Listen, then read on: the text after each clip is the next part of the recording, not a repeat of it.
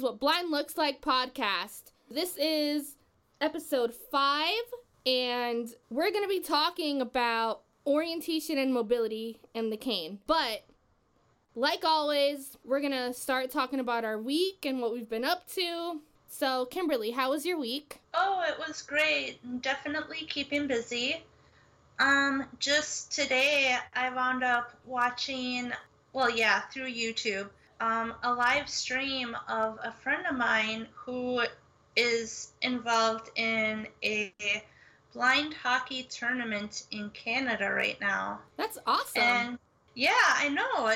Just thinking like blind hockey. Oh gosh, that must get pretty dangerous, or there must be a lot of collisions on the ice and things like that. And I can't speak for the collisions part, but I can say that the commentary for it was very good. Um, they were playing against Canada, which they definitely know how to play hockey so did the Americans, but um, they had their work cut out for them, the American team. And it's through the Paralympics, I believe. And um, I don't know, it was just so interesting. I was so excited just for the fact that I could follow along, that there was like commentary during it, and it would say the, the players and who was doing what and stuff. So um, I've never even heard of the concept, much less watched a game, so that was thoroughly enjoyable. That's awesome. What about you?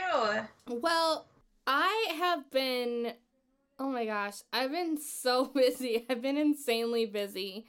Um so as you guys all know, I don't know if you guys have read the Facebook and the Twitter updates that I posted, but Kimberly and I like we we have lives as part of this podcast and so like we've taken up things and one of the things that I've taken up is a job as a maintenance coordinator for my parents' cleaning business. They own a cleaning business and uh, they just took up a hospital. So I help them with coordinating and making sure that everybody, you know, the staff that we hired are knows what rooms to clean, when to clean them, and making sure that everything, that all their cleaning supplies is there, and that we, you know, if we run out, to make sure to let them know, and all that kind of stuff. But anyway, that's like really, really boring, so I haven't really been up to much. Uh, but now, now that the weather is nicer, I really do hope to get out more and work out. I need to get back to working out like ASAP. But anyway, that's all I've really been up to. I haven't really been up to much. We'll just leave that there. And we're going to get to our topic, which is orientation and mobility, otherwise known as O&M. So, a lot of you guys, well, you guys don't know. You guys are, you know, the general public. But um, sometimes you have probably wondered or asked yourself, like, oh, how does a blind person learn how to get around? And so the answer to that is they learn orientation and mobility. And O&M is a profession which focuses on instructing individuals who are blind or visually impaired with safe and effective travel through their environment. An individual O&M specialist can work for schools, government agencies, or they can work as private contractors. Orientation refers to the ability to know where you are and where you want to go, or where you're moving from, like if you're moving to one room for another, or if you're walking downtown for a shopping trip. And mobility refers to the ability to move safely, efficiently, and effectively from one place to another, such as being able to walk without tripping or falling, crossing streets, and using public transportation. I know that's like a lot, a lot to um, really cover, but that's what O&M is. I'll start with the history of O&M. So, O&M, orientation and mobility, began to develop during and immediately after the Second World War. The soldiers who have been blinded in battle, they were sent to recuperate at an army hospital. So, in order to help these newly blinded soldiers, they had people who worked at a school for the blind and they got together with the people from the hospital and they developed a new profession called orientation and mobility. I'm not going to go throughout the whole detail because it's just too much to say. So I'm just going to give you the short notes.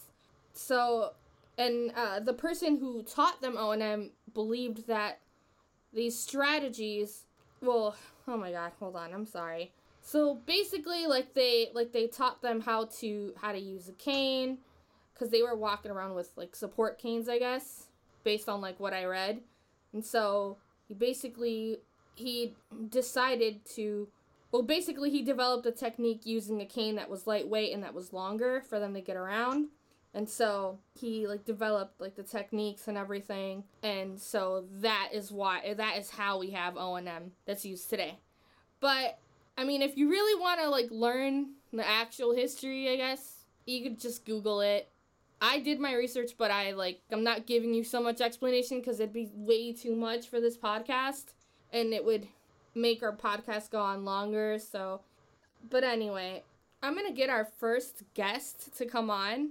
Well, unless Kimberly, do you want to say anything? I'll just add that in this episode, we're going to be, yeah, like as Angie said, talk about O&M and the cane and how it's used and the different types of canes, the different types of certifications needed to um, teach cane skills, and um, what environments to use the canes in, and the different ways to use the cane. Um, so we're going to have a couple of guests come on in a minute who are going to who have been um, cane instructors with certifications of different types and they're going to explain um, the techniques they use, the type of um, different students they work with, um, all age levels, all from different backgrounds. Some of them have just lost sight. Some of them didn't get very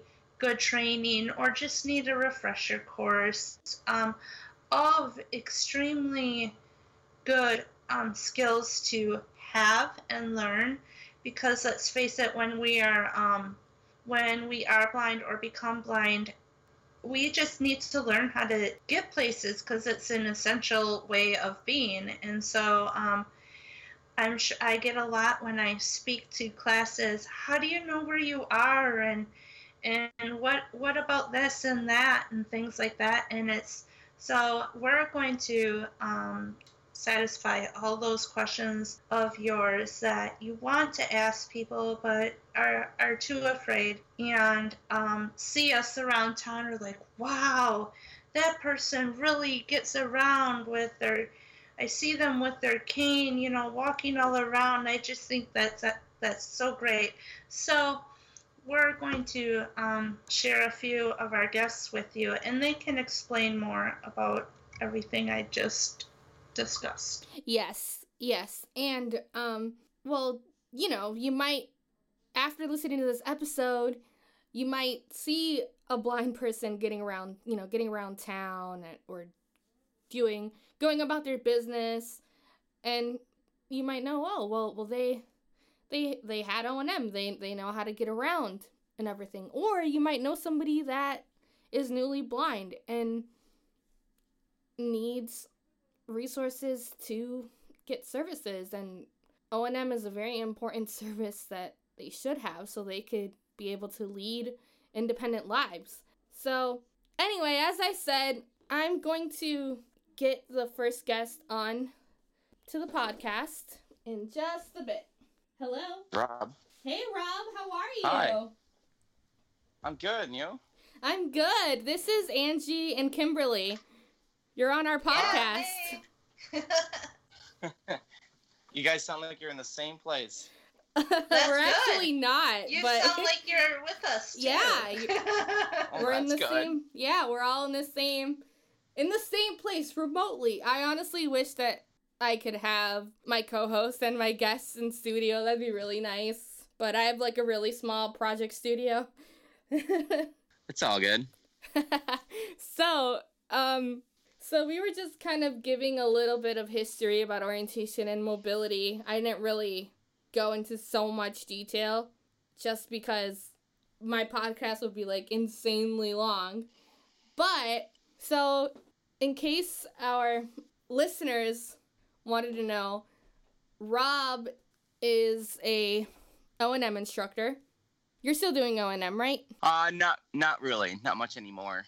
Well, he's a former O&M instructor and he's blind. So Yes, blind people can be O and M instructors too. In case if you were wondering. They make the Oh best my God, O&M yes.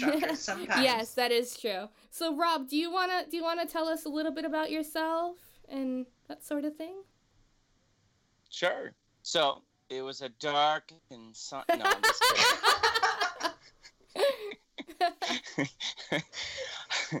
um, well, I have been working in the blindness field for um, more than 10 years.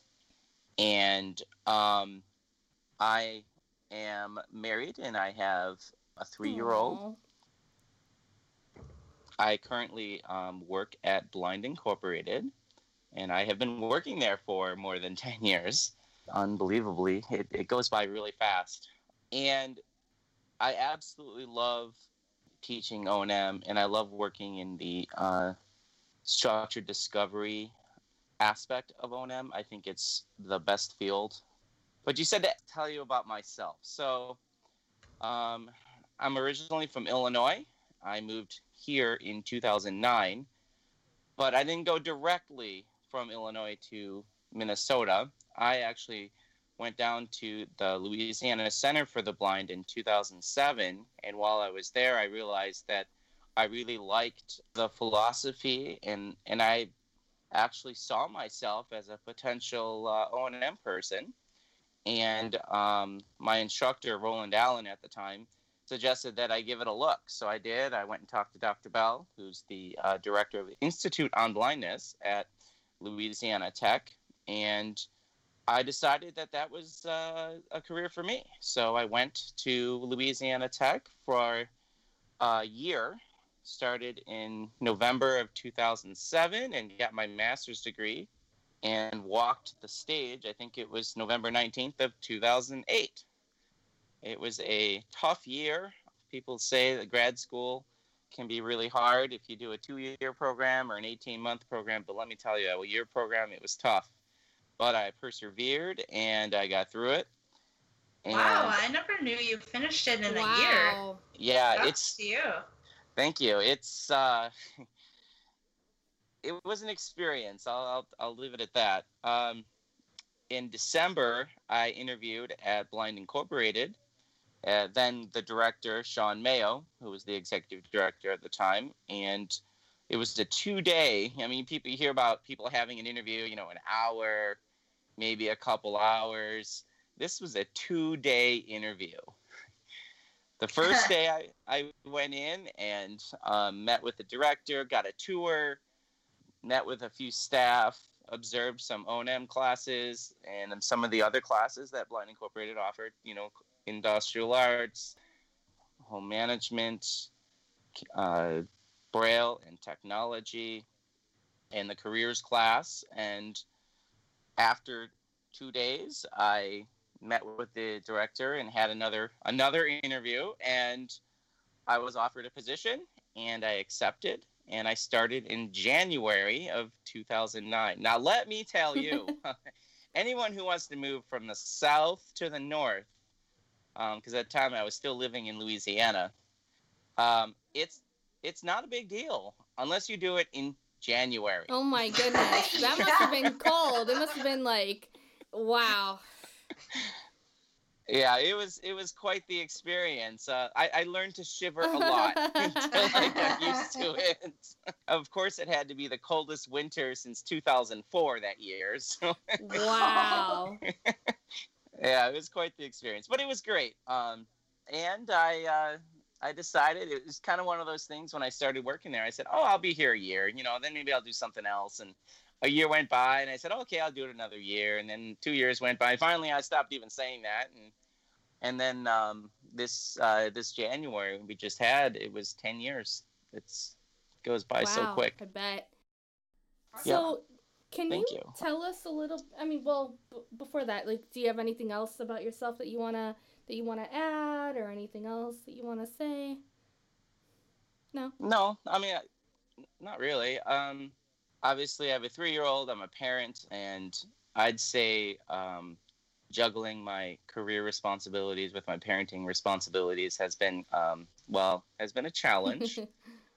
but I, I think I've got it covered now. That's awesome. Uh, but in the beginning, it was tough. I was uh, struggling because I was one of those overachievers that would work more than you know 40 Right. hours a week and always on call and did all that. So I mean, I also i've did other. Um, I mean, I can tell you the, my whole employment history if you want. no, it's okay. essentially, I don't think you want to. I don't think the podcast needs to be four hours no. long.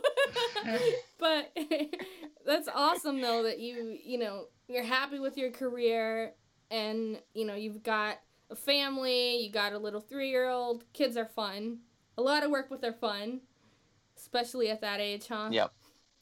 i Oh, can yeah. only imagine And and they're like little teenagers. they know everything.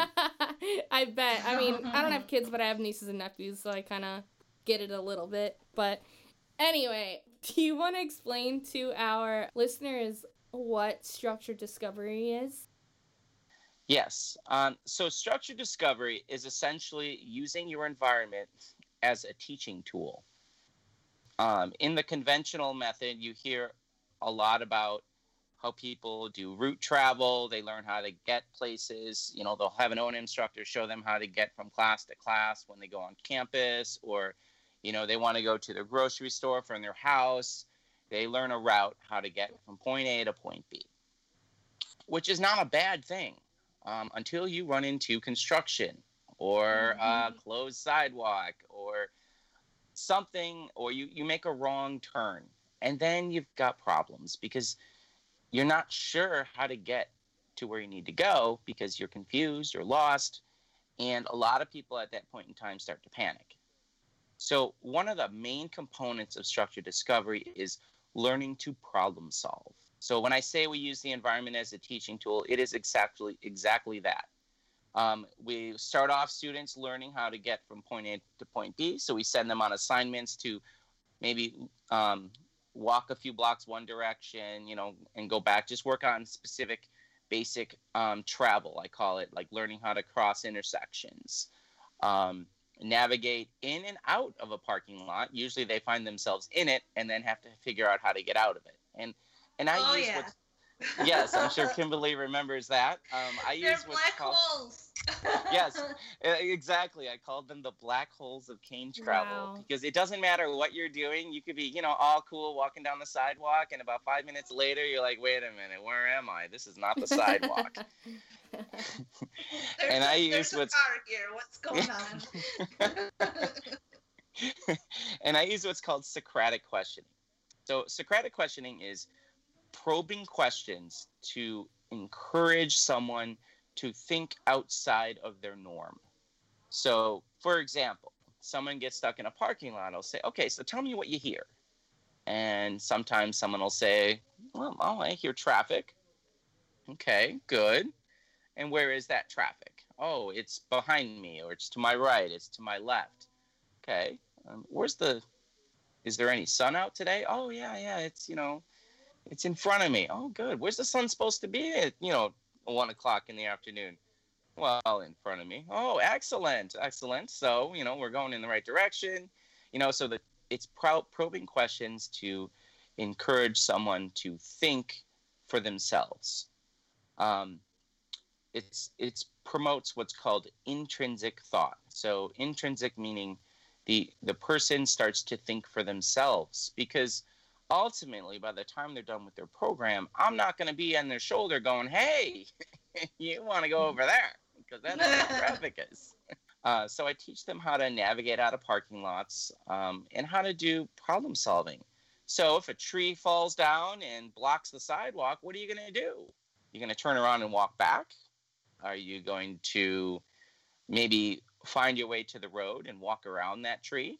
Um, if it's an extremely busy road, you certainly probably don't want to go in that road. So maybe backtrack a little, get to the other side of the uh, road, and continue on. Those are all components of, of problem solving and structured okay. discovery. Wow, that was a good um that was a good explanation of structured discovery. Do you want to talk about the white cane a little bit? Certainly. So we use what's called the long white cane, and generally its length is between, I like to say between the nose and forehead. It's usually between, um, I would say, uh, the chin and forehead, depending on the person, on the instructor, on the individual. there's a lot of characteristics that come into that, but essentially it's a lot longer than what you see in a more conventional approach, where the the cane maybe is up to their sternum, or maybe a little longer, maybe a little shorter. Um, and the cane and what we use are um, either made out of the canes are made out of fiberglass or carbon fiber, uh, which makes them extremely light. Um, in fiberglass, it's actually flexible. If you uh, have heard what's called a Bob Riley, I think they're changing their name to something else, but essentially it's an extremely flexible fiberglass cane. It's it's similar to the NFB white cane, um, and then there's another cane called the woven fiberglass, which is um, you hear what's called an Iowa yep. cane or a Nebraska I have, cane. I have an Iowa Tech cane, and I love it. I awesome. do. I do want to try the the Bob Riley cane. Yeah, they're uh, they're pretty cheap too. They're like 20, That's 25 bucks. No, and they're pretty durable too. Uh, carbon fiber. Yeah. Excuse me. Uh, carbon fiber is actually kind of moving people are kind of moving away from carbon fiber because it it's strong and durable, but it's also brittle. So it, it can break, um, crack. Uh, but if you're going to buy a folding, uh, excuse me, not a folding cane, a telescoping cane, I would suggest getting a, a carbon fiber because I think they're much more durable than the fiberglass variety. But that's my personal opinion. But we use um, a metal tip. It's called a metal glide tip. And what that tip and the cane combined do is you get a lot more tactile feedback. So you're able to tell the differences between streets and driveways. Um, you can tell tactile differences indoors, like t- between tile, different tiles, different textures. Um, and you get really good echolocation. And echolocation is when you tap your cane on the ground you get a sound that reverberates around um, in the environment around you. And you can actually tell like if you're getting close to a building you know if you're in a parking lot and you're looking for a door you tap your cane a few times and you're going to hear that um, if the building's nearby you're going to hear that sound come back to you. When you hear that that tells you where that building is. So it's a it's a pretty unique and powerful tool um, that I think everyone should use because it's a lot lighter than the conventional canes. A lot of the conventional canes are made out of either aluminum or um, something called can't remember what it's called now. Graphite. But it, graphite. Thank you, graphite. That's what I was thinking of. I, I, usually I think of pencils when it comes to me, but it didn't happen today. And graphite's it's durable. It's extremely durable, but it's also heavy. It is so and, heavy. Oh my god. and gosh. usually you get a marshmallow tip or um, a nylon tip or, or something like tip. that. When I was younger, yep, pencil tip, which I didn't, I um, absolutely hated because it would get stuck in oh, everything. Oh my gosh, yes. and then I had the rolling wheel or the rolling mm-hmm. tip, which I yep. would just, I would just play with. I would walk, like I would just hold someone's arm and walk and make it spin really fast. That's so cute. Yeah, I did that when I was like 22. Oh, I was gonna say, like, I was picturing like a young child doing that, you know? like, oh, that's so cute. And Rob's like, I'm 22. I was 22 then. Like, okay. Rob's like, it wasn't that cute when hey, I did it. Yourself, you know? what the things you do when you're lost in those parking lots, right? Yes, exactly. So the, the cane is extremely powerful and it's a it's a great tool and you get a lot of information with it. It's flexible it's versatile. There's two t- techniques that we use. Um, i'm sure this is going to be your next question so i'll just jump ahead and answer it. The two techniques that we use one of them is called pencil grip and you essentially just how it sounds you hold your cane like a pencil in front of you your hand is usually about um, belly button height in front of your belly button and you you use your wrist and you maneuver your cane back and forth, left to right. And the benefit of this is you can slide your hand up the cane towards the top of the handle or further down, and that changes the angle and, and how far your cane sticks out. So if you're in a crowded place or um, a, you know a hallway, something where maybe um, the next technique I'm going to talk to you about, which is called open palm, when you're you need to uh, pull in on your cane a little bit. Um, then that's that's the technique to use. Also, when going up and down stairs, uh, the pencil grip is great for that as well. The next technique is called open palm, and it, it actually is exactly how that sounds. You essentially move your cane left to right, or um, by opening and closing your your hand. When you open your hand, your cane, depending on what hand it is, it moves to one side, and then when you close your hand, your cane moves to the other side. And that actually allows you use to use the full length of your cane. So if you're a 65 inch cane like like I use, then you're going to be reaching out probably about at least four, four and a half feet in front of you, which gives you about two, maybe three, four steps, depending on how, how fast you walk, time to slow down before you run into an obstacle or find a drop off or whatnot. Um, and the benefit of this as well is that it encourages you to walk faster, have a better posture, because a lot of times with a shorter cane, people like to lean forward, thinking that's going to tell them that something's coming up ahead, and, it, and it'll give them a little bit.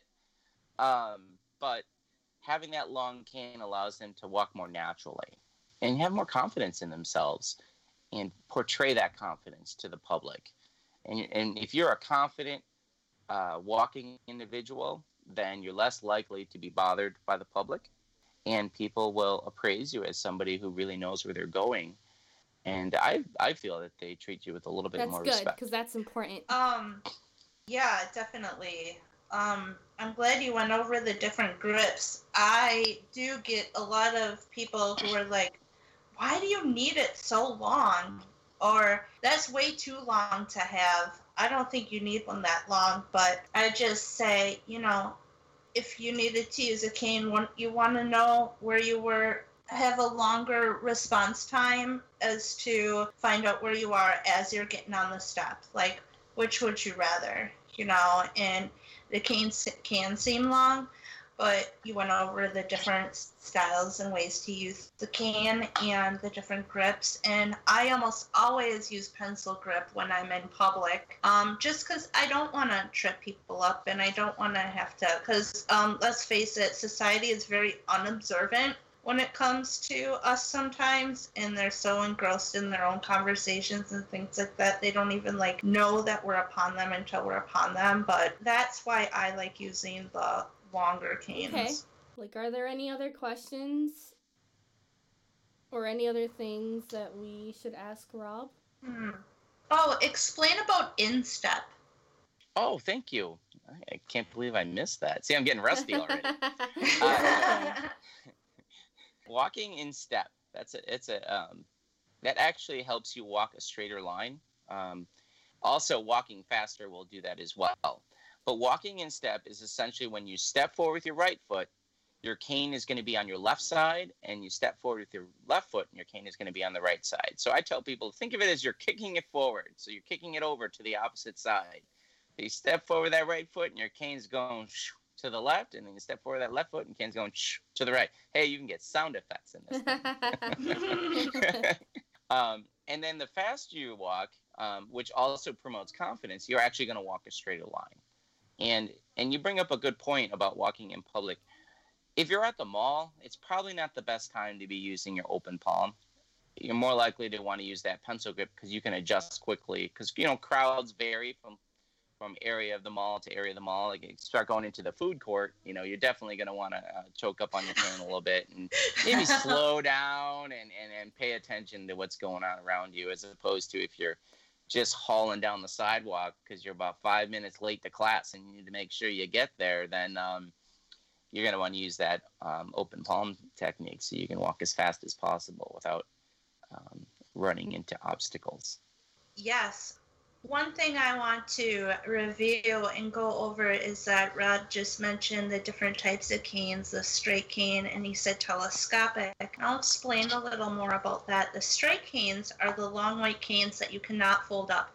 They're just automatically straight. Um, most people use these in environments like outdoors. Um, they use them inside too, but for convenience, so um, we just use them outdoors mostly. I like the folding canes because you can fold them up and they're still lightweight. They're they are a little more expensive um, depending on the types that you get. But also the telescopic is a type of cane that I've had mine called, and it was in a medical vicinity. Like a uh, nurse actually called my cane a wand, and I was just like, "You're a nurse and you don't know what this thing is, you know?" But it is um, collapsed and it does kind of look like a wand, but the tip is a little different than a wand tip, um, as we just spoke about the tips. But um, it does like it does like go into itself. How would you explain it a little better, one of you? Well, um, which part, the wand or the telescopic cane? Exactly. exactly. If you're looking for the was wand, you'll have to go to um, Hogwarts. I, I think they're the uh, but the cane, the telescopic cane, it's the best way to put it is think of it as an. Um, have you ever see the old school radio antennas? Well, not everybody maybe has, but how- What's a radio antenna? no. yeah, exactly. Um, so it kind of full, it slides in. So usually the cane has like four or five pieces, sometimes more, and the pieces kind of slide into each other, which makes it really small. So you get the what was it say? Uh, say you have a 65 inch cane. After it's all folded up, you might have an eight um, eight inch long piece with a, a tip that sticks out. Obviously, because the tip won't go inside, which is a good thing because it'd be really hard to get it out, and it just kind of pulls out. Now, the the best part about that is if you're on a plane and you have your long cane, but it's tucked away, you know, next to the fuel fuselage on the floor, and then you got two people in between you and that uh, and your cane, then what I do is I just open up my bag, pull out my either um, NFB folding cane or pull out a telescopic cane and pull that out. And it, and how it works is it uses um, friction to tighten up. So when you pull from the tip all the way up to the um, the handle that you hold on to, you pull that really tight, and the tighter you pull it, the the longer it's going to stay together. Uh, that's probably the best way to put it. uh, and then you and then you go on your way and come back, and you, you can just push it back down. And sometimes if it's really tight, you got to twist them a little bit to get them to cl- um, to collapse. But it works really well. And and I bring up the NFB cane because the NFB folding cane is much different than all the other canes on the market. It's it's light. It is much lighter than what you would see as a more conventional cane because it's made out of fiberglass. Or actually, it's either made out of fiberglass or carbon fiber. Now I think about it, I'm not really sure which is which one it is, but I can tell you it, it's not very flexible, but it works really well. Um, it's not my cane of choice. Neither one really is. I, I use them for short-term things. I wouldn't want to use a folding cane to go from place to place because I'm, well, I'm kind of picky. I like um, all the information I get with a long white cane. Um, but there are benefits to a folding cane too. Yeah, and you know, and, if uh, I can I can definitely see people. Well, this is gonna be our next episode. Spoiler alert! But people people Uh-oh. who are uh, dog users, I can I can definitely see them like carrying either a folding cane or a telescopic cane for the times where they don't want to take their dog somewhere or let's say they're you know they're gonna have their dog take a break or whatever and they can just take their telescopic cane or their folding cane with them if that makes sense and actually, yeah, that makes a lot of sense. Actually, the NFB, um, it's either the NFB or a uh, a vendor of the NFB actually put together a a uh, telescopic cane that folds up even smaller. oh wow It just has more joints. And the Oh. market is, I believe, for guide dog users because they can pull it out of their purse or their pocket. It's a lot smaller and use it to maybe find a, a trash can or do a quick walk from one place to another. And then they close it back up and, and put it oh away. wow that's really really Yep. useful and i can see that being very very beneficial i'm not like i said before i'm not a dog user yet but i plan to eventually so Dogs are great. yes I had one for, for uh, what was it, nine Oh, years? wow really Yep. i could have never guessed that's awesome Oh, yep. That's actually what's um, precipitated me going into training is that I uh, my dog was to the point of retirement, and I I realized that I didn't have the confidence in myself anymore because I was so dependent on my dog for that, you know, through college and, and what, you know, in the years later that I didn't really practice my skills until I had to. And at that point, well, they, they deteriorated. The confidence just wasn't there. I had the skill, I just didn't believe in myself. And one of the real pivotal points was when I was in Washington seminar, and I'd already started the process um, to go to uh, Louisiana Center. Uh, I was at Washington seminar, and I had to. If you've been there, you know that uh, hotel Yeah. is uh, what is it? The Holiday Inn. yep, by the Capitol. Capitol. Yeah, yep. Yep. And I couldn't cross at the light. I froze. Wow. Yep. Absolutely froze, and I was afraid to cross the street, and that that was scary for me because I have never really been to that point. Um, I've always a, a was a go getter, not afraid of anything, and then at that point, I'm like, oh my god, you know. Um, so it changed a lot for me, and and I'm glad that I had the training I had, and um, and I've been teaching travel, you know, for so long that I, I still have a lot of confidence. Um, and I'm always going out and, and going places. You know, people have always asked me, "Oh, will you get a dog again?" Ah, maybe. You know, I'm not going to say Right. no. Dogs shed though, yes. and Yeah. um, and uh, you know, I like dogs, but I don't know if I'm ready to walk that path right. yet. But they are great. Right. And that's something that's in your own time because a lot of people, you Mhm. know, I could always save this for like the next episode, but yeah, a lot of Mhm. people assume that just because you're blind, you need a dog, and they ask, "Are you gonna get a dog? Are you gonna get a dog?" And a lot of people are just so comfortable just using their cane, and that's all they want. So Let me throw in something since we're talking a little bit about dogs. First of all, I think everyone should have a choice on whether they choose to have a dog or a cane or both. Um, I think everybody has that choice. And um, since I've done both, um, I, I can tell you, you know, people have asked me, you know, I want to get training so I can get a dog. And I say, that's great uh, because the more training you have before you get your dog, the better dog handler you're Yep. going to be. I've been told that by numerous people. and and I like and I can tell you this: a dog is great. They do things that you're not going to be able to do with your cane because you. It's essentially like having sighted guide, and it takes you places. I mean, that's a quick way to sum it up. Obviously, um, a dog handler could tell you more because I haven't done it in so long, but I I still liked, you know, being a guide dog user. Uh, but if I had had training first before, I think I would have been an even better guide dog Yep, user. yep. I have a lot of people who I know that are dog handlers, and I tell them, "Oh, I'm gonna go to I'm gonna go to training first, or I want to go to training first. They're like, "You're making the right decision." That's all they tell me. Mhm. You're making the right decision. Exactly. And it's not it having more training doesn't No. hurt. It, if anything, it, it helps. Um, I mean, I could tell you the history of structure discovery if you want, but um, maybe you could you, you want to save that for a different episode. Uh, it's up to you. Um, sure, if you know yeah, quiz time, pop quiz. yeah. You can, you, yeah, you can, you can definitely, um, you know, Add anything. add anything about it. I'll, yeah. I'll give you I'll give you a short the short version. Um, so structure discovery um, actually was coined by um, but structure discovery was coined by um, Dodds who wrote an article in 1984. yes right? yeah very good Yeah. would you do research That's what a podcast is for. Yep. Awesome. So- sure did. uh, 1984, he visited on the Nebraska Center for the Blind and um, worked there for a few weeks and wrote, went back to Europe and wrote a report of his experience.